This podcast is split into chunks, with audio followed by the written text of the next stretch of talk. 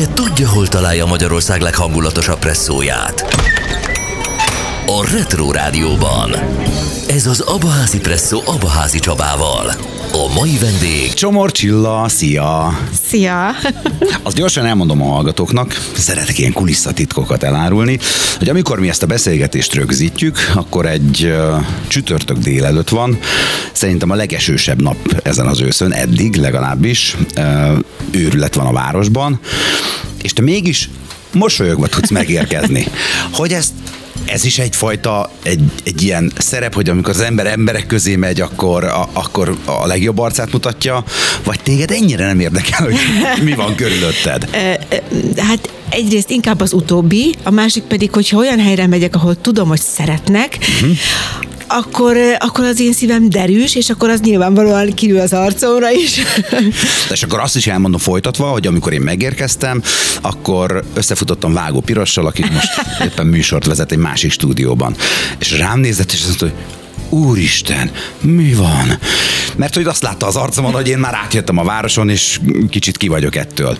Amikor téged meglátott, akkor viszont olyan széles mosolyjal ugrottatok egymás nyakába, mint az ezer éves barátok. Tehát, hogy ezt váltott Igen. ki az emberekből. Hát ennek örülök. Egyébként Pirossal is régi, ahogyan veled is elég régi a kapcsolódásunk. Vele egy, egy főzős vetélkedőn akadtunk össze, és azóta is tart a barátság, legalábbis, hogyha nem is napi szinten találkozunk, de azért tudunk egymásról szól.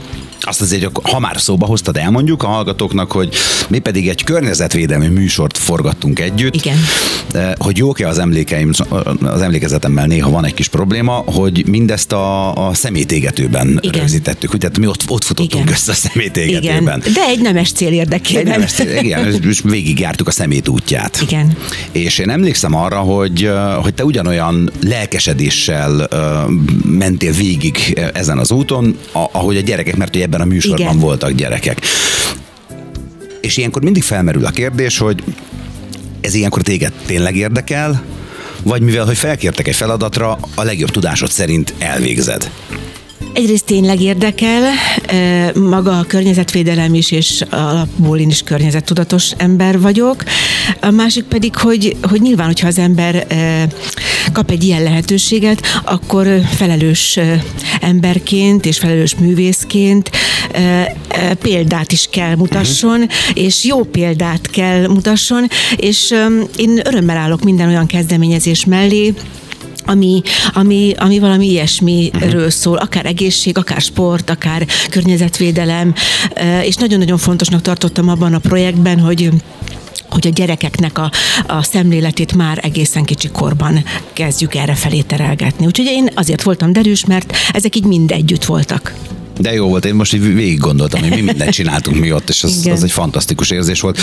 Én azt gondolom, hogy mindenkinek egyszer lehetőséget kellene adni, hogy ezt megnézze, hogy oda mennyi szemét Én például nagyon sokat nap, tanultam nap. abból. Ugye? Igen, én hogy is. mit hova lehet, és hogy mit ne tegyünk a kukába, és hogy mit ne dobjunk, és hogy mindennek megvan a helye, hogy hogyan gyűjtsünk tudatosan, szelektíven, és hogy, és hogy nem érgezzük fölöslegesen a bolygót, hiszen ez az egy életünk van itt ezen a, ezen a csodálatos világon, ebben a formában, és hogy hogy, és hogyha mi, ami rajtunk múlik, azt miért ne tehetnénk meg? Olyan pici múlik, hogy uh-huh. jól működjön. Kérdezted az elején, hogy miről fogunk beszélgetni, látod mindenről. Hát, nagyon jó. Erről is többek között. Na de hát természetesen arról is, hogy neked vannak aktualitásaid, olyan darabok, amiben játszol, bemutatók előtt állsz, ezekről mind-mind uh-huh. fogunk beszélgetni én szeretném, hogyha egy kicsit a, a múltba is visszamennénk, és, és egy kicsit beszélünk majd a sportról is. Úgyhogy erre számíthat a kedves hallgató is, Csomor Csilla a vendégem itt a Retro Rádióban, az Abaházi Presszóban. Ez az Abaházi Presszó Abaházi Csabával. A mai vendég... Csomor Csilla a beszélgető társam, beültél hozzám egy, egy semmire, mert hogy nem kértél semmit, tehát ez milyen, a bárki, aki bejön hozzám, elárulom, van, aki még pálinkát is kap, mert azt kér. Kávé meg a víz az alap. Te pedig bejöttél, és azt mondtad, hogy nem kész semmit. Nem szoktál kávézni például? E, jól vagyok, e, e, viszont már, már korán keltem, és, és ittam egy teljes kávét, tehát én napi egy kávénál nem iszom többet, ez az egyik. A másik, hogy, hogy én... ébren? Nagyon jól. nagyon jól, viszont ami elengedhetetlen nekem az reggel kollagénital és fehérje turmix. Tehát oh. a, a reggeli az így néz ki, és nem is mindig. Tehát mondjuk azért most ittam egy kávét, mert tudtam, hogy még így a délelőttben aktivizálnom kell magam, de van, amikor napokig eszembe se jut ha már ezt így szóba hoztad, akkor ezen a vonalon tovább fogunk haladni. Jó. Kollagén ital és fehérje turmix? Igen. Ezt hogy fedezted fel magadnak, mióta indul így a uh-huh. napod, és mit, milyen hatása van, uh-huh. mit vársz ettől? Vagy... A kollagén az egy, egy olyan táplálék kiegészítő, ami egy bizonyos kor után elengedhetetlen, főleg egy nőnek, de férfiaknak is uh-huh. melegen ajánlott. A bőr struktúráját, üdességét őrzi meg, tehát visszapótol olyan, olyan anyagokat, amik már így az kor előre haladtával kevésbé vannak jelen a szervezetben. Tehát ez egy ilyen támogató mechanizmus. A, a fehérje turmix az pedig egy komplet reggelit eredményes számomra, főleg, hogyha még egy kis gyümölcsöt is teszek bele. Tehát a protein fogyasztás az azt gondolom, hogy mind, a, mind az aktív életmódhoz, mind a diétához, mind pedig a sporthoz elengedhetetlenül szükséges. Úgyhogy így nálam így indulnak a reggelek. Tehát kiváltja a fehérje a tojásrántottát Például. sonkával. Igen, igen. és, és ez a kollagén, ez nem, nem tőled hallom természetesen először. Én ilyenkor azért kérdezek, hogy a hallgatók esetleg, akik most mhm. találkoznak ezzel az egész dologgal először kapjanak információt hiteles forrásból. Hmm. Mióta fogyasztod, mert azt látom, hogy mert mondod, hogy a kor előre haladtával. És nem tudom, hogy ez a kollagénnek köszönhető de a kor előre haladta, az nem látszik rajta.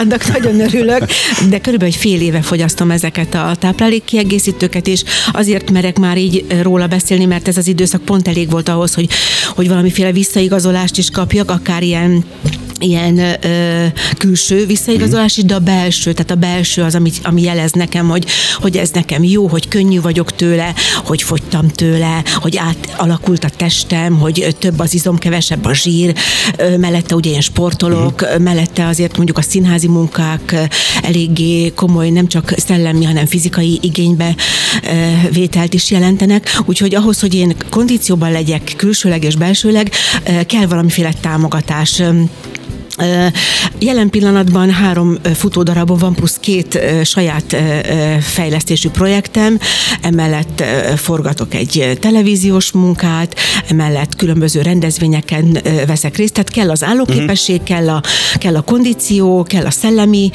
frissesség, és, és ezek mind úgy érzem, hogy jó hatással vannak rám. Egy kicsit haladunk még ezen a vonalon. Azt szokták mondani, hogy a férfiak akkor mennek orvoshoz, amikor már értük jön a mentő, tehát hogy se kivizsgálásokra, semmilyen vizsgálatra nem megyünk. A hölgyek viszont ennél sokkal tudatosabbak, és ők megelőzik a bajt. Sőt, általában a hölgyeknek még az egész család egészségére is figyelni kell. Neked volt valami jel, ami azt mondotta veled, hogy, hogy el kell kezdeni egészségesebben mm, étkezni, figyelni magadra, vagy egyszerűen tényleg csak ez a női tudatosság? Mind a kettő, de a nagyon komoly flash megerősítést az édesanyám betegsége adta. Édesanyámnál diagnosztizáltak egy hipertóniát, magas vérnyomást, aztán kiderült, hogy sajnos én is hajlamos vagyok, és akkor az előző évem az arról szólt, hogy egy teljes kivizsgálás, kiderült, hogy, hogy itt egy olyan akut vérnyomás problémával létezem, amit, amit most már be kell állítani, kezelni kell, mert ilyen 170 per 117-tel elég veszélyes.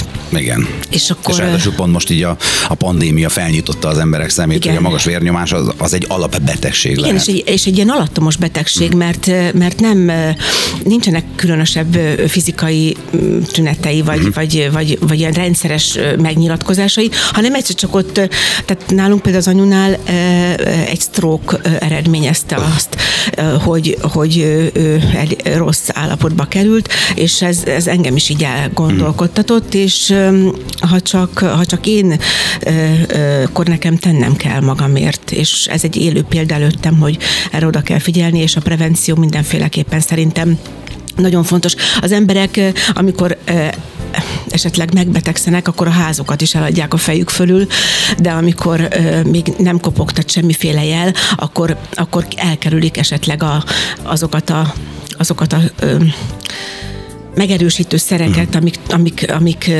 megvédik a későbbi bajoktól. És hát van még egy fontos eleme, és ezt még mindenképpen akkor tegyük hozzá, lezárva ezt a, az egészségről szóló kis blokkocskánkat, hogy, hogy sokan azt gondolják, hogy maguk meg tudják oldani a problémát, és különböző internetes fórumokon, ah. internetes Facebook orvosoktól kérnek támogatást, és hát lehet, hogy rosszabbat tesznek vele, mint, mint ha nem csinálnának semmit. Van az a helyzet, amikor ez már kevés, meg, meg mondjuk én nem is javasolnám, hogy, hogy ezekhez a Facebook tudorokhoz, meg dokikhoz forduljunk, vannak erre szakemberek. Na, ezt akartam kérdezni, hogy, hogy így aztán gondolom neked egy szakember állította be mindazt, amit igen, te, te igen. most eszel iszol, igen, igen. amit téged itt, támogat. Itt endokrinológia, dietetika, hmm. teljes állapotfelmérés, pajzsmirigy, ultra, szóval minden volt egészséges rovatunkat hallották. Egy egészséges nőtől. Egy egészséges nőtől, tehát hiteles forrásból, jó. Innen folytatjuk a beszélgetést rövidesen Csomor Csillával a Retro Rádióban, az Abaházi Presszóban. Ez az Abaházi Presszó Abaházi Csabával. A mai vendég Csomor Csillával beszélgetünk, és említetted az imént, hogy játszol három darabban, van két saját fejlesztésű projekted, jól fogalmazok? Igen. Te is így fogalmaztál. Először ezekről beszéljünk. Mi az a saját fejlesztésű projekt? A projekt alatt mit értünk? Ezek saját finanszírozású, saját ötletből megvalósult színházi előadások. Ah. Az első estem a az Édes Rózán Dériné Széppataki Róza életéről egy kétszer 40 perces monodráma. Nem szeretem ezt a műfai megjelölést, mert kerületeket lehet vele kiirtani. Inkább azt szoktam mondani. Monodrámával? Hogy monodráma, igen. Mert hogy mono is, meg dráma is, hú, hát erre nem megyek el, biztos, hogy ott, ott vergődni fog valaki a színpadon, nem érdekel. Tehát inkább azt mondom, hogy egy személyes színházi est, amiben van ö, ö, könnyedebb ö, hangvételű történet, és van nyilván drámai hangvételű mint ahogyan egy ember életében vannak. Derűs pillanatok és szomorú események és miután a Diriné életmű óriási, kétszer e, e, majd 500 oldalas maga az emlékirat, ebből szemezgettünk alkotótársaim segítségével, és összeállítottunk egy 40 perces verzió, kétszer 40 perces uh-huh. verziót. Tehát egy személyes színházi est, 19. századi magyar nyelven. Ez volt az első szerelem. Na, az sem egy könnyű. Nem, mert ma már nem így beszélünk. Igen. Ugye ez egy arhaikus nyelv, de mindenki számára érthető, mert azért magyarul szól, csak ugye a mondatszerkesztés más, meg, meg régies szavak vannak benne, meg idegen szavak vannak benne, de, de egy csemege valóban uh-huh. a, a közönség számára. Tehát ez volt az első szerelem. Aztán kronológiailag... Bocsánat, csak ez, ez, a, a, bele kell kérdeznem, hogy és számodra ez miért volt fontos? Hát számomra azért volt fontos, mert uh, Dériné Jászberény szülötte. Uh-huh. Én Jászberényben születtem, és már gyerekkor gyerekkoromban mást sem hallottam, hogy Dériné, Dériné úgy. Aztán ugye kezembe került az életmű, és úgy éreztem, hogy valamikor majd egyszer ezzel kell kezdenem valamit, és amikor, amikor kiléptem a sorozatból hosszú-hosszú évek után, akkor úgy éreztem, hogy nagyon sok energiám és erőm szabadult fel, rengeteg időm lett hirtelen, eh, mert csak a színházba kellett bejárni, és akkor azt mondtam, hogy most meg fogom csinálni, és akkor Fráter Zoltánt megkértem, hogy ő egy eh, író dramaturg, hogy nekem ebből a két kötetből állítson össze egy 240 perces fogyasztható, magas amplitúdon ö, ö, ö, működtethető előadást. Találtam hozzá partnereket, akik ö, segítettek így a kivitelezésben, mind művészi értelemben, mind pedig ugye technikai értelemben, és akkor megvalósult az Édes Rózám. És akkor ez hol látható? Milyen időközönként játszott? Az Édes Rózám jelen pillanatban a Dériné program keretein uh-huh. belül, ami egy, ugye egy pályázati keret, e, e, ebbe a projekt programba került uh-huh. bele, és e, elsősorban vidékre hívják szeretettel.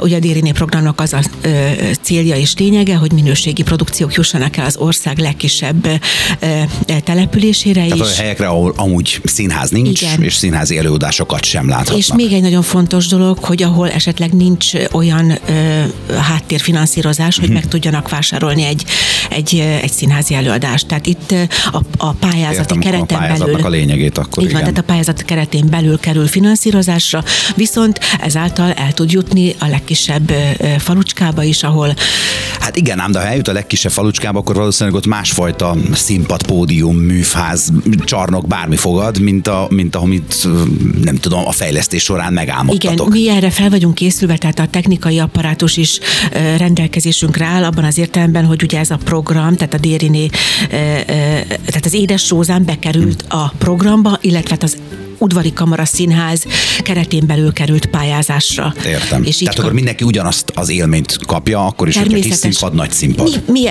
ki- van egy bizonyos limit, ami alatt nem tudjuk megvalósítani Értem. az előadást, tehát a színpadi körülmények és Értem. technikai körülményeket figyelembe véve, de, de hogyha nincs megfelelő számú reflektor, vagy hangpult, vagy fénypult, akkor mi azt viszünk. De jó.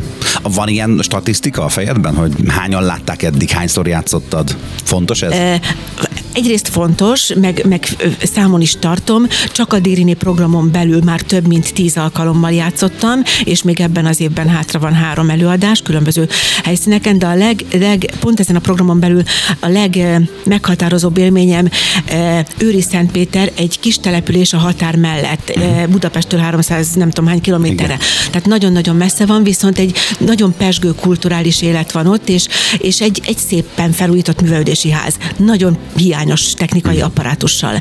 Vittünk mindent, és az igazgatónőnek, amikor beálltunk a darab kezdésre, és kipróbáltuk a technikát és mindent, akkor így összecsapta a kezét, és azt mondta, Úristen, ez már olyan, mint egy színház. De és jó, még a hideg is kiráz az ilyen mondatoktól. És, és, és minket is, tehát a, De szép ez.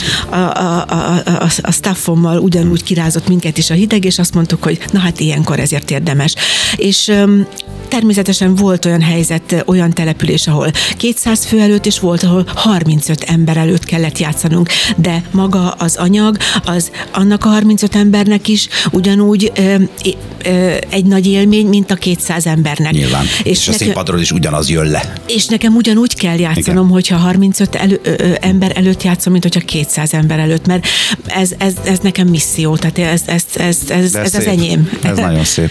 És mi a másik saját fejlesztési projekt? És akkor, um, és akkor a másik kronológiai folytatása a Dérini életműnek a Blaha Luisa életmű, aki, aki már, már színpadra lépett, mert ő már gyerekszínészként játszott, és színpadra lépett, amikor a Dériné még élt, de a Dériné már visszavonult a színpadtól, mert a, a 48-as forradalom idején játszott uh-huh. utoljára, és aztán visszavonult először Diós, Diós Győr, aztán, aztán Miskolc, Ö, viszont a Blaha már gyerekként elkezdett, ö, miután színészszülők gyermeke Igen. Volt, színpadon szerepelni, és hát az életútja is, és a pályája is a színházhoz vezette, aztán ugye feleségül ment ez a Blaha János karmesterhez, és bár voltak utána még más férjek, akkor vég, élete végig a Há, Blaháné nevet megtartotta, és az, az az estem az már miután Dérinének a magyar nyelvű színjátszás, Blaha Luizának a magyar nyelvű zenés színházat köszönhetjük, ez már zenés. És itt már van egy partnerem, Darvas Ferenccel állítottuk össze a zenei anyagát ennek a, ennek a műnek, úgyhogy ö, 10-11 olyan korabeli a Blaha Luisa által is énekelt operett, népdal és nóta szerepel benne, amiket ő annó énekelt különböző népszínművekben, meg operettekben. A darab bizonyos dramaturgiai pontján ezek a dalok előkerülnek, és, és hát ezzel színesedik az előadás kétszer 45 percben. És ez a darab is olyan, amit a te kezdeményezésedre írt meg valaki. Így van. Ö, Bercel Enikőnek köszönhetem, hogy ő ezt ugyancsak a Blaha naplóból, illetve hát a fennmaradt iratokból, emlékekből állította össze, a zenei anyagot pedig a Darvas Feri rakta össze, és milyen Bezeridi. Zoltán rendezte. Ez milyen szép, hogy te kitalálsz magadnak egy színházat, megtalálod a megfelelő embereket, a megfelelő módot, ahogy el tudod juttatni az emberekhez, és, és meg is valósítod. Azért ez, ez, Ez- ez egy nagy dolog. Mondhatnám, hogy majdnem olyan, mintha férfias munka lenne, de közben tudjuk, hogy ilyenekre csak a nők képesek. Azt gondolom, hogy mindenféleképpen egy, egy, egy jó dolog, hogyha az ember feszegeti a határait, és nem véletlenül mondják, hogy ez a műfaj a, a színpadi megjelenésnek a koronázatlan királynője, mert a monodráma vagy az önálló est, mhm. az, az, az nagyon kevesen mernek vállalkozni arra, vagyok-e annyira elégséges egyedül én kétszer 40, kétszer 45 percig, hogy lekössem az ő figyelmüket, hogy tudjanak velem jönni, hogy, hogy vagyok-e annyira, annyira jó színész, hogy az én, az én színészi tárházamat, az eszköztáramat úgy tudom megmutatni, hogy, hogy, hogy ők, ők, ők, ők azt szeressék, kedveljék, és el kell mondjam, hogy mindig nagyon nagy élmény játszani ezeket a szerepeket, mert ezek nekem szerepálmok voltak, uh-huh. és mindig úgy voltam vele, hogy ha nem kapok elég feladatot, akkor csinálok magamnak. És ez a te mondatodra visszakapcsolva, hogy, hogy világéletemben, tehát gyerekként is már ilyen voltam, hogy én az utcába a, a, a gyerekeknek én színházat meg cirkuszt játszottam. Hmm, tehát én, én, én, én összecsődítettem a... Én összecsődítettem ott a, a, a korombeli játszótársakat, Aha. fiúkat, lányokat, és akkor és akkor uh, kitaláltam, hogy akkor most, most ilyet játszunk, és olyat játszunk, és um, aztán ugye én amatőr színjátszó lettem elég korán, már tíz éves koromban, uh-huh. és valahogy úgy nagyon, uh, nagyon egy, egyértelmű volt az irány és az elköteleződés, és ebben nagyon-nagyon sok támogatást kaptam. A családom részéről is, és a, az amatőr csoport részéről is. És akkor ez a darab, amiről most beszéltünk legutóbb, a Blaha Luizáról szóló, az mikor és hol látható? Blaha Luizával most nem tudok uh, annyit, uh, uh, tehát hogy most nem tudok uh, konkrét időpontot uh-huh. és helyszínt uh, uh, megjelölni. Egy picit most a, a jégen van Blaha Luiza, mert most, most a saját színházamban három ugye futó darabom a kondícióban, plusz kell kezdek egy új darabot próbálni, plusz járok Dérinével, és, és most... hát gondolom, hogyha lesz mm, egy olyan időpont, vagy több időpont, akkor ez a honlapodon, vagy a, a Facebook oldalon. Ez, igen, ez vagy az Instagramon ezeket ezzel jelezni szoktam, jó. hogyha valaki erre kíváncsi. Akkor a most futó darabokról, meg amire készülsz, arról beszélgessünk, jó? A jó. folytatásban. Csomor Csilla a vendégem itt a Retro Rádióban, az Abaházi Presszóban. Ez az Abaházi Presszó Abaházi Csabával. A mai vendég... Csomor Csillával beszélgetünk, és meséltél a két saját fejlesztésű projektedről. Csodálatos munka. Még így mondom, hogy még nem láttam, de szeretném majd megnézni őket. De mondtad közben, hogy hogy ez nem teszi ki, vagy nem uh, teszi teljesi az életedet, mert hogy közben van még egy csomó feladatod, játszol három darabban is. Igen, két éve vagyok az Udvari Kamara Színház tagja, és ez alatt a két év alatt sajnos csak ez a három darab került bemutatásra. Azért mondom a sajnos, mert a pandémia az nekünk is. Hát igen, pont az utóbbi két évből másfél év az. Igen, eléggé kuka. Igen. Úgyhogy mi azért dolgoztunk a háttérben, sőt, olyan munkákat is csináltunk, amelyeket más színházak talán nem mert létrejött egy csodálatos Pilinszki anyagunk, ami, ami csak a YouTube-on érhető el. Vagy, vagy csináltunk a Trianonról egy nagyszerű történelmi összefoglalót egy, egy történészt író tollából, ami egy revelatív megközelítése a trianoni eseményeknek. Tehát mi azért dolgoztunk a háttérben, mellette ugye csináltuk a, a, a közönségnek, tehát a húsvér közönségnek szóló előadásainkat, sokszor le kellett állnunk, mert felütötte a fejét nálunk is betegség, oh. akármi, de szerencsére a társulat egybe van, mindenki most egészséges és jól vagyunk, és túl vagyunk egy premiéren, és hát most szerencsére tudjuk is fogadni a közönséget, tehát, tehát vannak folyamatosan előadásaink. Na de akkor erről a három előadásról, ami éppen fut, erről mesélj. Mind a háromban játszol, gondolom? Igen. Tehát, hogy nem véletlenül beszélsz róla. Igen, több előadása van a színháznak, csak ez, ez a három az, ami engem érint, igen. Menjünk sorrendben. Menjünk sorrendben. A 19 című előadásunk Andrási Attila, Jászai Mari Díjas rendező, író munkája, és egyébként Attila a színház igazgatója, művészeti vezetője, és Őről annyit kell tudni, hogy, hogy nagy energiákkal veti bele magát azokba a magyar történelmet érintő sorsfordító pillanatokba, és ezekbe komoly kutatásokat is végez, amiket úgy érzi, hogy, hogy muszáj megmutatni a, a, a közönségnek. Tehát mielőtt ő neki fog megírni egy darabot, esetleg komoly évekig háttérmunkát végez. Így készült el a 18 című előadásunk, és így készült el a 19 című előadásunk, ami értelemszerűen a 19-es eseményeket uh-huh. dolgozza fel. Itt bepillantást tudunk nyerni a, a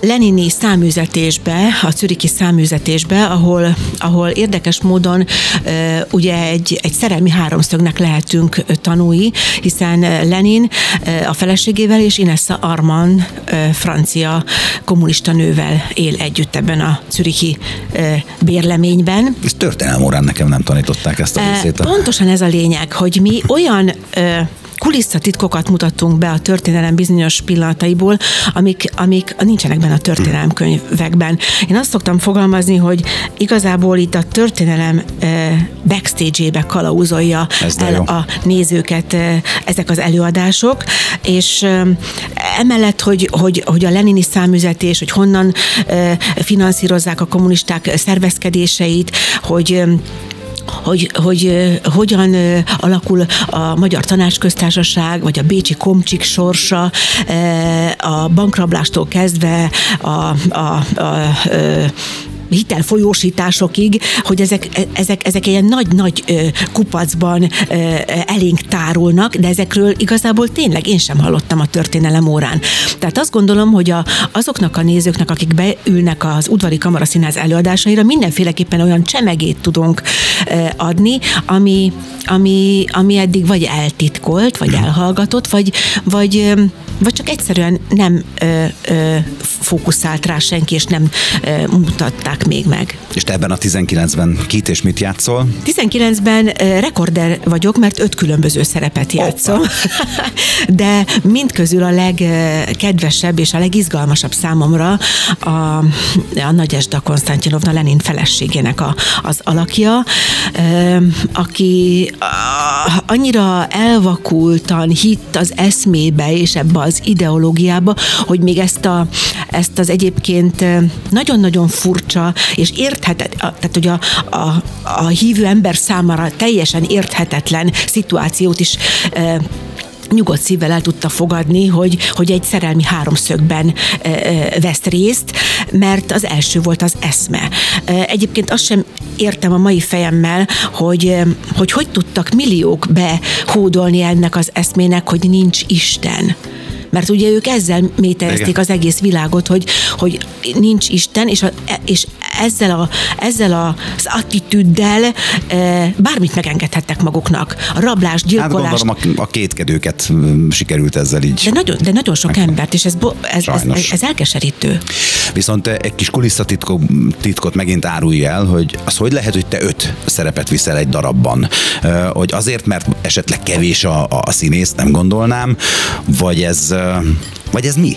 Miért mi, van ez így? Mi egy kis kamara színház vagyunk, egy viszonylag maroknyi, tehát egy tucatnyi hmm. állandó játszótársal, persze jönnek hozzánk vendégek is, de amikor a 19-re készültünk, akkor Attila úgy érezte, hogy ezeket a karaktereket én tudnám legkitelesebben megformálni. Az első karakter nyilván a Nagyesda volt, aztán jött még ehhez egy, egy távírászhölgy, aztán jött hozzá egy, egy titkárnő a Volksbankban, aztán jött hozzá a Ducinska, aki, aki egy meghatározó eleme volt a Magyar Tanácsköztársaság idején annak, hogy az idó nyelv köztudatba kerüljön. Most egy nagyon furcsát mondtam, szerintem a nézők is azt hiszik, hogy most itt bakisztam, nem, idó a nyelv. Uh-huh. Tehát kitalálták, hogy egy mindenki számára általánosan elfogadott egység nyelven fognak majd innentől kezdve beszélni. Igen, Igen, és hasonlít is az esperantóhoz, mm. tehát ezt idó nyelvnek hívták, és ő ebben például nagyon komoly szerepet vállalt, és aztán a, a végén egy, egy bécsi helyszínen egy egészen eldeformált vájárnőt alakítok. És ez azt jelenti, hogy neked a darab közben át kell lényegülnöd minden egyes alkalommal, és oda-vissza?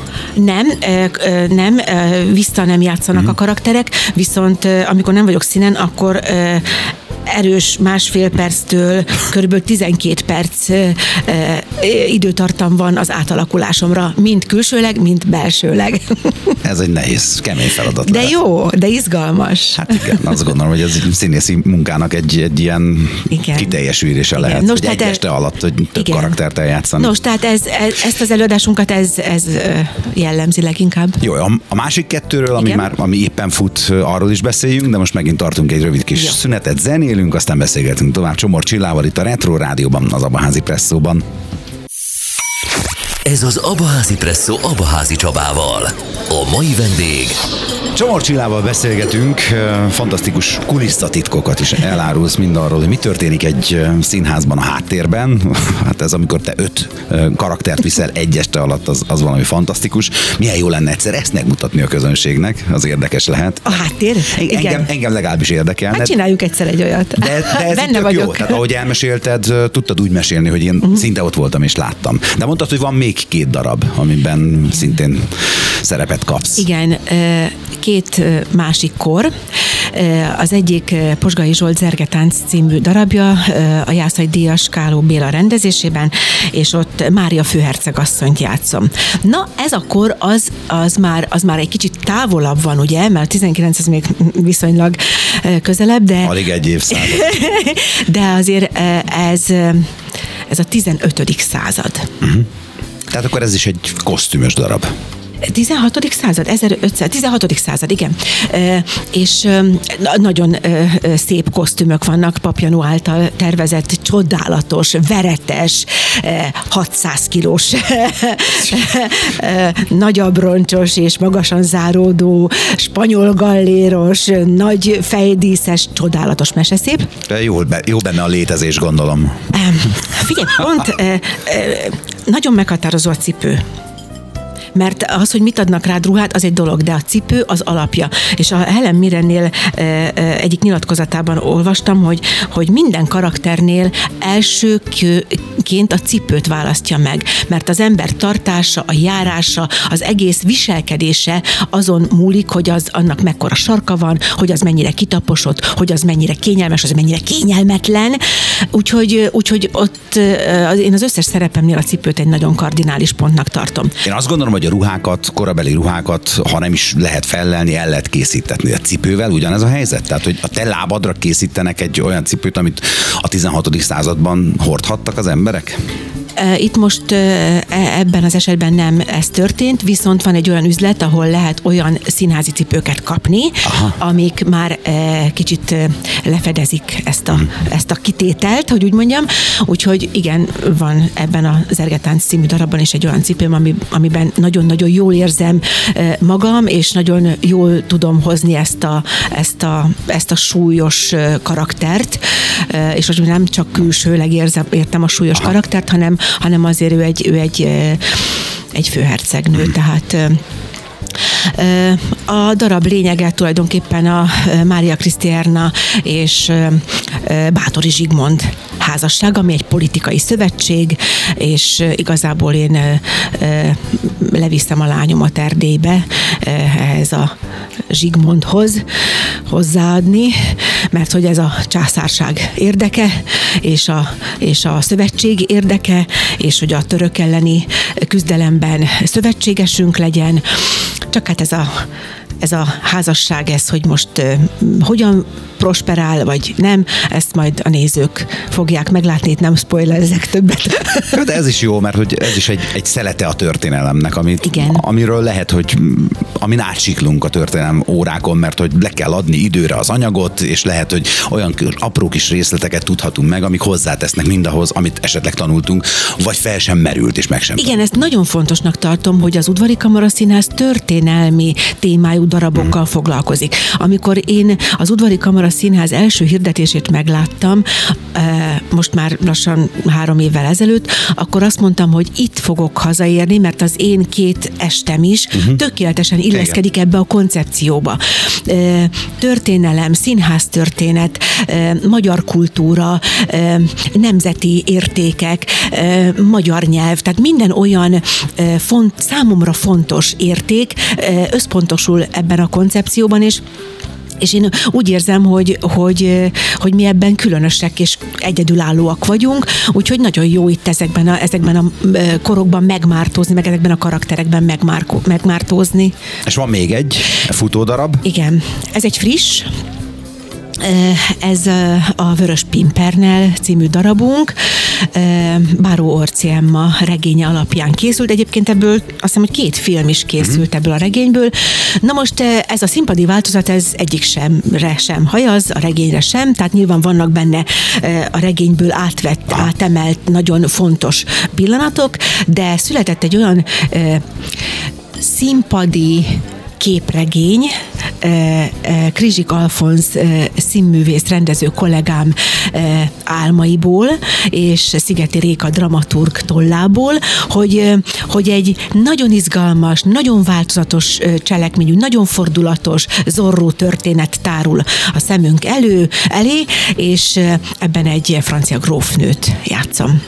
De jó ez, hogy ezért irigylem a színészeket, hogy bármi lehetsz. Igen, hát ez volt az álmom gyerekkoromban. Na de hát pont ez a lényeg, hogy, hogy miközben az embernek van egy gyerekkori álma, hogy majd bármit eljátszhat, sokszor felnőttként ő nem választhatja meg. Így Tehát van. rábíznak feladatokat, és el kell játszanod, és várhatod, hogy majd egyszer beteljesül az álmod. Én szerencsés vagyok.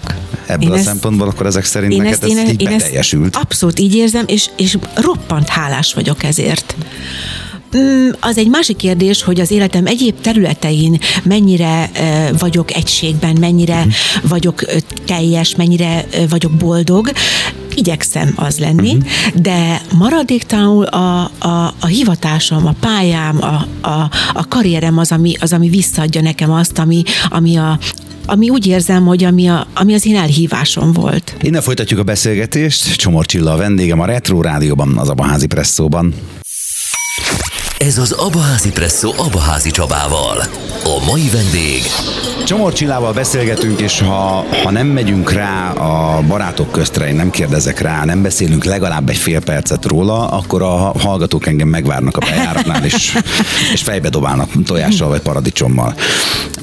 Én azt gondolom, hogy mondjuk te sosem voltál az, aki megtagadtad a múltadat, sőt, én olvastam olyan interjúkat, ahol, ahol büszkén vállaltad, hogy, hogy te ebben részt vettél. De aztán mégis te szálltál ki.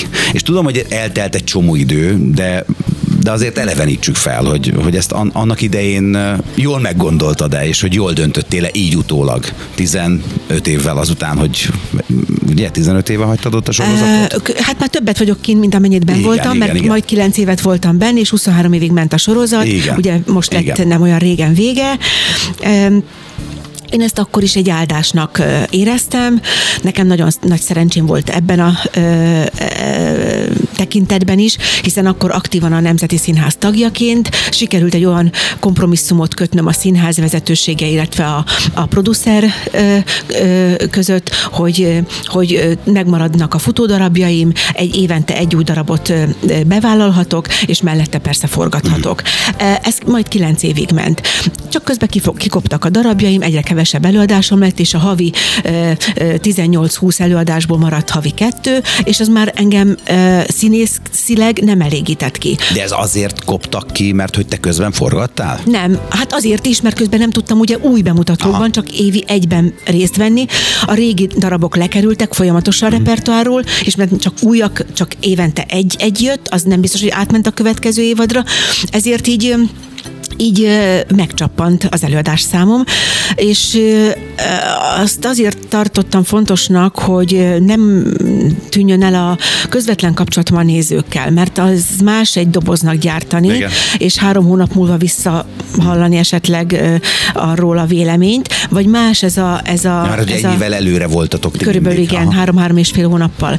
De, de a színpadi jelenlét, meg az itt és most pillanat, az nekem mindig meghatározó volt az életemben, és én a sorozat előtt is színész voltam, meg az uh-huh. alatt is, meg az után is.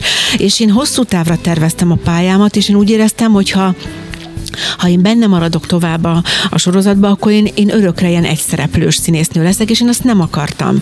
Mert én pontosan azt akartam, hogy minden nap, egyik nap királylány legyek, másik nap boszorkány legyek. És, és, és ezt a sorozatban nem tudtam megvalósítani, viszont a színpadi munkáim meg ugye egyre, egyre ö, ö, ö, leredukálódtak, igen. És akkor, és akkor ez egy közös döntés volt, hogy akkor én megválok. És nem tudtam úgy megválni a sorozattól, hogy na most akkor kinyírják a karaktert, vagy, vagy soha többet, hanem azért többször visszamentem Igen. vendégként, és, és gyakorlatilag a sorozatnak úgy lett vége, hogy a Zsuzsa karaktere él, beszélnek róla, csak nem látjuk. Hmm.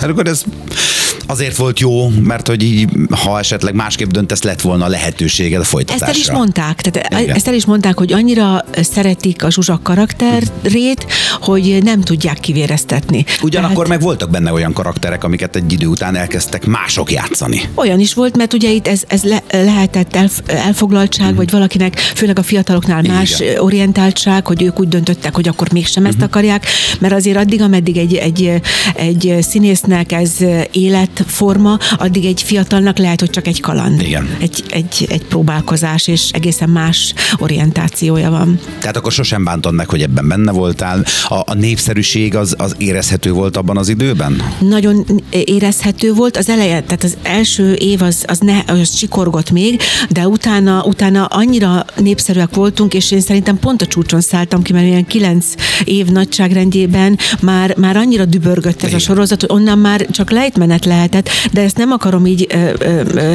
ö, kikommunikálni. Hát látod, mert... kiszálltál, aztán mi lett belőle. Ne, ne, ne, de nem akarom, ez, mert, ez olyan, mert ez olyan nagyképűnek tűnik, és ezt nem akarom.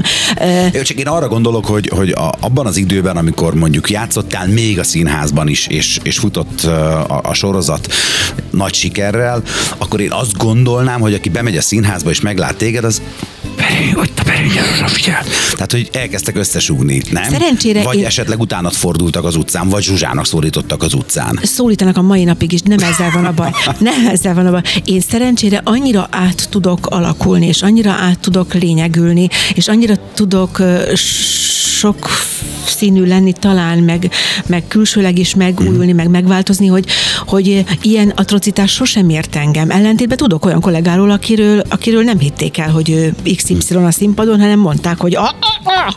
Szóval, és ezért is volt nagyon nagy Ö, ö, ö, változás, meg nagyon nagy meglepetés, mert még a szakma is és a kritikusok is, amikor kiszálltam a sorozatból és megcsináltam a dérinét, akkor úgy írtak róla, hogy a Jé, hát ez ezt is tudja. Igen, mert sokan, mivel hogy addig előtte is volt már ö, televíziós filmes munkád, de, de a legtöbben ugye Ebben, akkor ismertek persze, meg, persze. és találkoztak veled napi szinten, és azt gondolták, hogy te akkor ez vagy. Meg hogy, meg hogy és hát egyértelműen azonosítottak is a karakterrel. Mondjuk ez a produkció részéről is egy elvárás volt, de a másik, hogy, hogy az a réteg, aki csak, aki csak a televízióban látott engem, az nem biztos, hogy eljutott színházba. Tehát, Nyilván.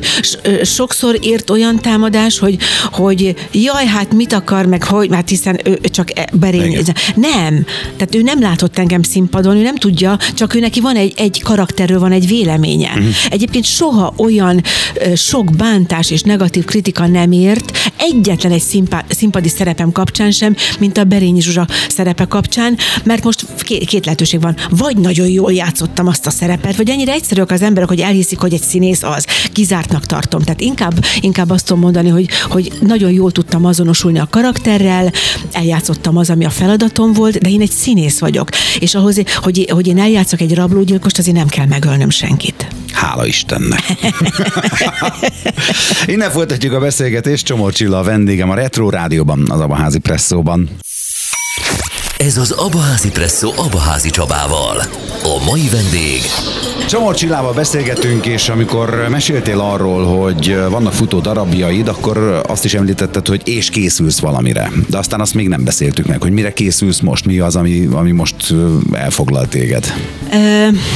Még nem publikus, és nem is akarok nagyon sok mindent előrevetíteni ezzel kapcsolatban, de ez biztos, hogy az Udvari Kamaraszínházban hamarosan elkezdődnek egy új darab próbái, ugyancsak egy történelmi darabnak a próbái, és ezen kívül így a monodrámák és az egyszemélyes színházi estek viszonylatában is van.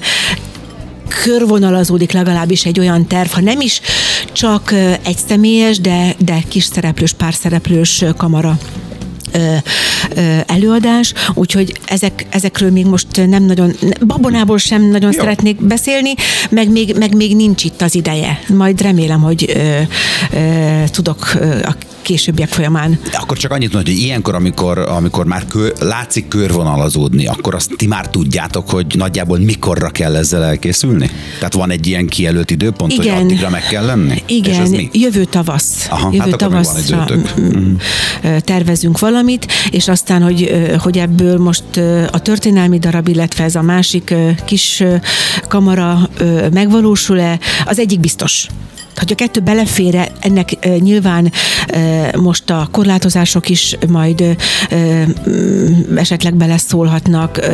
Hát igen, most hát, éppen senki nem tudja, hogy mi lesz. Most azért mondom, hogy nem nagyon, tehát Jó. vannak terveink, de, de nyugtával a napot. Akkor beszéljünk a golfról. Jó. Mert mondtam, hogy beszélni fogunk a sportról. Én megmondom őszintén, amikor először láttam azt, nem is tudom, hogy jött velem szembe, hogy, hogy te golfozol, akkor én meglepődtem, hogy mert hogy Magyarországon azt gondolom, hogy a golf nem volt annyira népszerű sportág, amikor te ezt elkezdted. Mert hogy ezt nem most kezdted, amikor már népszerű, hanem te sokat tettél azért, hogy népszerű Most már legyen. népszerű? Én azt gondolom, hogy nagyon sokan golfoznak. Vagy legalábbis, hát nem, nem biztos, hogy azon a szinten, de, de mivel, hogy egyre több golfpálya van, egyre többen próbálják ki a játékot. Igen, ez így helyes megfogalmazás. Tehát én több mint 20 ja, sosem éve... lesz annyira népszerű, mint a foci például. Tehát, hogy nem mennek le a gyerekek majd golfütővel a vállukon a térre, mint ahogy lemennek egy focilabdával. De, de, de miért nem? Mert... Hát ezt nem mondnak, hogy miért nem. Hát ez egy kicsit bonyolultabb sport, nem? Bonyolult is, de, de, de lehet ezen egy picit változtatni. Például Svédországban öm, általános iskolai tananyag, tehát választható tananyag. Öm, öm, meg mondjuk, hogyha, hogyha a, a népszerű emberek ö, ö, golfoznak, szerintem az nagyon sok embernek inspirációt ad.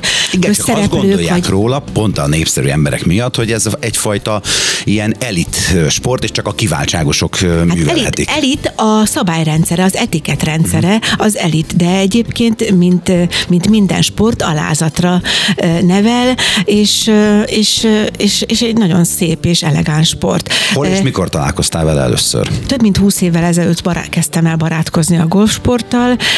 Igazából nekem egy rehabilitációs sportként jött az életembe.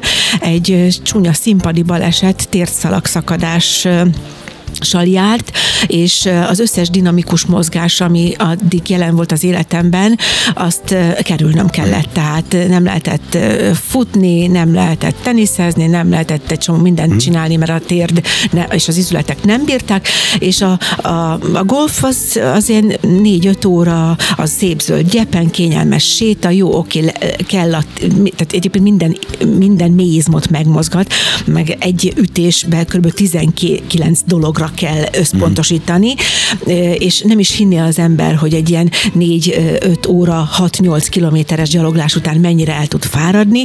Egyébként azt mondják a golfsportra, hogy mentális sport, 90%-ban mentális, és 10%-ban mentális. Tehát, tehát 100%-ban mentális, ha nem vagy ott fejben, akkor hiába van jó technikád, vagy elsajátítasz ütéstípusokat, és jó a kondíciód, ha a fejed nincs ott, akkor bizony megy a labda jobbra, megy a balra. Na, tehát, és, és egyébként a, a golf, még sosem beszéltem golfozóval, csak azért uh-huh. fogok feltenni olyan kérdéseket, ami teljesen laikus. Erről órákig tudok beszélni. A golf az olyasmi, mint a tenisz, hogyha esik az eső, akkor nem lehet játszani? Ti megálltok a golfpályán? Vagy esőben nem. is játszátok? Esőben is játszunk, olyankor... De télen nem. mondjuk nem. télen olyan destináción játszik az ember, ahol, ahol nyár van. vagy, vagy, vagy el, ellátogat ilyen szimulátoros re, lehetőség. De egyébként Magyarországon tényleg csak a téli időszak, tehát ez a november, december, január, amikor mondjuk aktívan hó van, de hogyha, hogyha enyhe tél van, akkor nyitva akkor vannak lehet. a pályák, akkor lehet, akkor téli greeneken lehet játszani. Meg még valamit még akartam mondani, de... Nem, majd, hát ha eszedbe jut, de egyébként megkérdezek is, jó? Kérdezzél. Mert hogy az, hogy az ember találkozik a golfal és elkezd golfozni, az, az megmaradhat akár hobbisportnak is. Igen. Tehát te egy kicsit tovább léptél, amennyire én tudom kipróbáltam magam versenyhelyzetben. Tehát, ez azért lehetett, mert hogy te egy ilyen versenyző típus vagy, vagy tehetségesnek bizonyultál? Azt gondolom, hogy az egyik hozza magával a másikat, uh-huh. tehát ha érzem magamban, egyébként mindenben versenyző típus uh-huh. vagyok, és siker és teljesítmény orientált vagyok, és, és hogyha, hogyha eredményes vagyok valamiben, akkor az inspirál arra, hogy még eredményesebb legyek. Tehát ez a minél többet tudok, annál jobban rájövök arra, hogy milyen keveset tudok. Című ez nagyon igaz, fejezet. És, a, és, akkor, és akkor ebbe nagyon-nagyon sok energiát raktam ebbe a golfsportba. Az elején talán többet, aztán volt egy időszak, amikor egészen másra fókuszáltam, és egy kicsikét hanyagoltam, úgyhogy újra kellett kezdenem pár évvel ezelőtt. Viszont a, az, az évekkel ezelőtti lezáráshoz képest sokkal jobb most a szintem, a tudás szintem, meg a hozzáállásom, mint akkor volt. Tehát, akkor, tehát ebből még akár lehet egy, egy, egy, egy még ö, ö, sikeresebb sportkarrier is, de már olyan, olyan profi dolgokban nem szabad gondolkodni, mert, mert ahhoz már nincsen elég időm. Hmm. a golfsport nagyon sok időt igényel.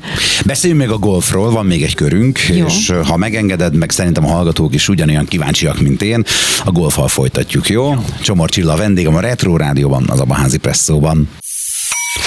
Ez az Abaházi Presszó Abaházi Csabával. A mai vendég Csomor Csillával, golf játékossal beszélgetünk, mint színésznő, már, már túl vagyunk rajtad, most a, a golfra vagyunk kíváncsiak. És én mondtam, említettem, hogy én sokáig azt gondoltam, és szerintem ezzel nem vagyok egyedül, hogy, hogy ez, ez valami kiváltságosok sportja, nem játszhatja akárki, mert valószínűleg a, a, a fehér kesztyű, meg, meg a, a nagy amerikai filmekben a, a, a, tényleg ezt látjuk, hogy a, a felső réteg sportja ez. Miközben ha elmegy az ember nyaralni bárhova, leginkább tengerpartra, de szerintem Magyarországon is van, akkor ilyen mini golfpályákon akár már gyerekek is játszhatják, és tényleg szinte bárki kipróbálhatja, és hozzá kell tennem, hogy nem drágán. Így van. Na ez, ez a rossz beidegződés az emberekben, hogy, hogy elitsport, hogy urak sportja, drága, luxus, stb. Igen.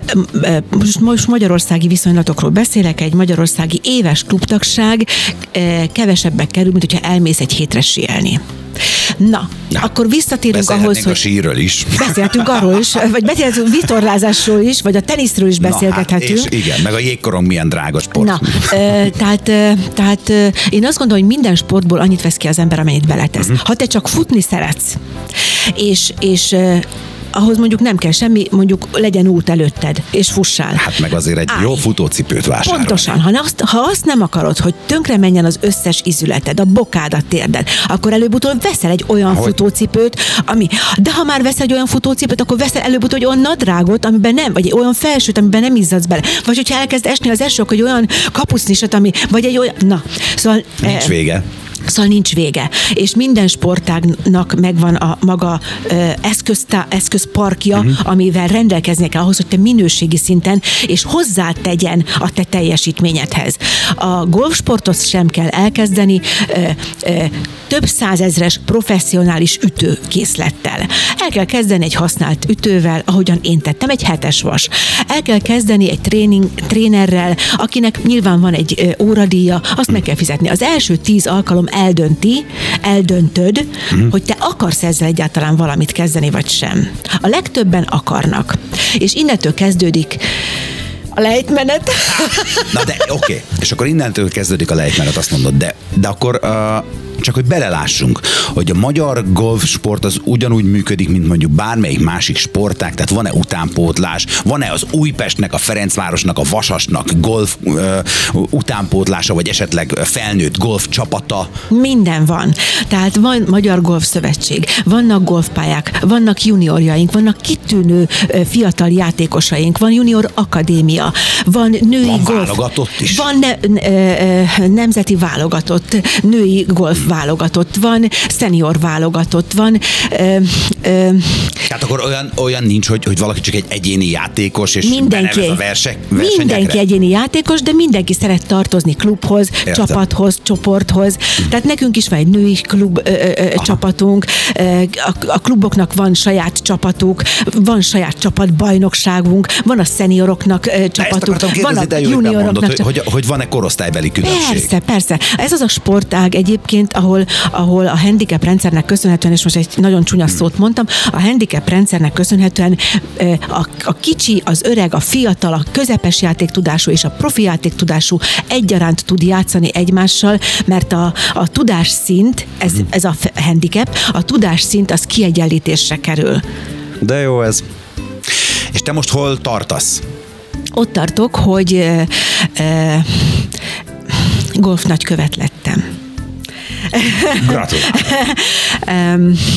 Az mit jelent, hogy, hogy neked kötelességed a golfról Van. beszélni, akkor is, ha én nem kérdezek rá? Nem kötelességem, de van egy olyan klub, nem tudom, hogy ezt le- ki- kimondhatom Hát, meg. mondd ki a klub nevét. A klub neve az Ala Springs Klub, és az Ala Springs Golf Klub engem nagykövetévé választott. Ez azt jelenti, hogy én teljes jogú tagja vagyok a, a klubnak, az ottani összes kedvezményt élvezhetem. Nyilván vannak a szerződéseimben olyan pontok, a rendezvényeken való megjelenések, illetve a, kom- illetve a kommunikáció tekintetében, amik elvárások, de nem követelmények. Bocsánat, hogy közbeszólok, én értem, azt csak azt hittem, hogy te magának a golf sportnak lettél a nagykövete, de akkor ez is benne van tulajdonképpen, Igen. hogy ezzel együtt, Igen, hogy, hogy egy igen. golfklubot ö, viszel a hátadon, Igen. vagy, vagy reklámozol tulajdonképpen, magát a golfot is népszerűsíted. Egyértelmű, így van. Tehát azokban a, azokon a fórumokon, azokon a lehetőségeken, ahol e, kapok erre felületet, ott nem, nem csak hogy elvárás, hanem én olyan szívesen és őszintén beszélek eh, róla, mert annyira szeretem és annyira Mhm. szenvedélyesen rajongok ezért a sportágért, hogy nem esik nehezemre. Tehát ha ez nem így lenne, akkor is szívesen beszélnék róla. Ha már szóba került a tenisz is, meg egyáltalán, hogy más sportokkal összehasonlítottuk, összehasonlítottuk kicsit a golfot, van-e valami ranglista, ahol... Hogyne? És te most hol helyezkedsz el? Akár a világviszonylatban, vagy, vagy magyar viszonylatban, egy női viszonylatban? Vannak különböző ranglisták, de a, az országos ranglistán én nagyon a végén kullogok még. Mondjuk a, a Midemes ranglistán ott olyan a kétharmadban vagyok. A, az a midemes, az mit az jelent? a mm, a középkorosztály. midemről a, a, a film jut eszembe, Közép, középkorosztály, köze, közepes, középkorosztály. De vannak a juniorok, a midem, Aha. és akkor a Ja, szeniorok. Ö, Tavaly például a szenior ö, ö, ö, csapatban ö, női bajnok lettem, tehát azt mondjuk megnyertem egy, egy, Nagyon egy többfordulós. fogalmazol. Igen, mert ezek nem, a- nem akkora nagy, nagy számok ám nem. ezek. Na, de hogy is. Hogy Én például még sose voltam golfbajnok, tehát nekem ez, nekem ez Ó, én már nagy nagyon dolog. sok, nekem már nagyon sok érmem, meg kupám, meg mindenféle ugye. elismerésem van, de, de olyan, ez, ez, ez egy amatőr sportág, tehát hogy igazából persze nagyon büszke Hm. vagyok rá, de, de még nagyon sokat kell ahhoz fejlődni, meg nagyon sokat kell még ahhoz gyakorolni, meg nagyon sok versenyen kell még ahhoz teljesíteni, hogy, hogy ott több ezer ranglista pontot összeszedjen az ember, mert hogy még Mennyi csak pár száz van. Mennyi időd van mindenre?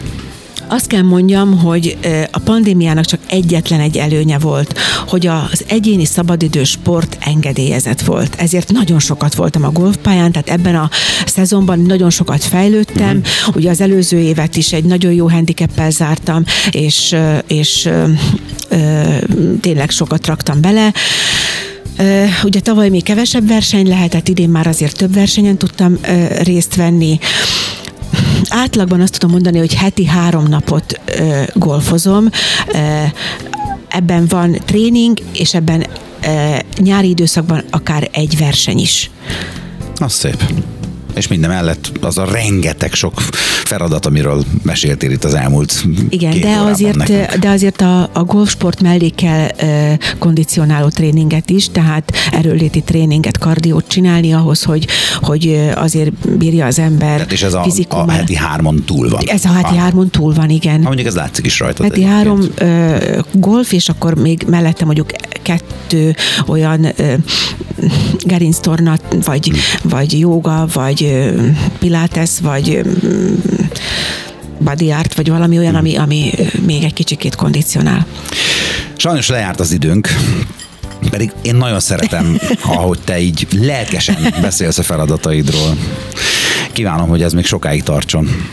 Én nagyon köszönöm, és azt a lehetőséget is, hogy most itt annyi mindenről tudtam ö, m, beszélgetni, és hogy talán a, a, a hallgatók is egy kicsikét jobban megismertek, ennek, ennek tényleg szívből örülök. Ez volt a cél, és ha lenne még két óránk, akkor szerintem simán ki tudnánk tölteni. Főleg te. Hát, ha kérdezel, akkor én boldogan válaszolok. Örülök, hogy beszélgettünk. Köszönöm Köszönöm szépen. Csomó is. Csillával beszélgettünk. Rövidesen 10 órakor érkezik Várkonyi Attila a programajánlóval, 11 órától éjjeli mesék Vas Majával, holnap reggel bocskorékra ébredhetnek, mi pedig találkozhatunk holnap este is. Az Abaházi Presszóban az adományozásról fogunk beszélgetni, hiszen közelít advent, ilyenkor megnő az emberekben az adományozási hajlam, hogy kik a rászorulók, mire van szükségük, hogyan lehetünk önkéntesek, mit és hogyan adományozhatunk, mikor tesszük a legjobbat. Ezekre a kérdésekre keressük a választ a Magyar Református Szeretett Szolgálat egyik képviselőjével. Mindenkinek szép estét, további kellemes rádiózást!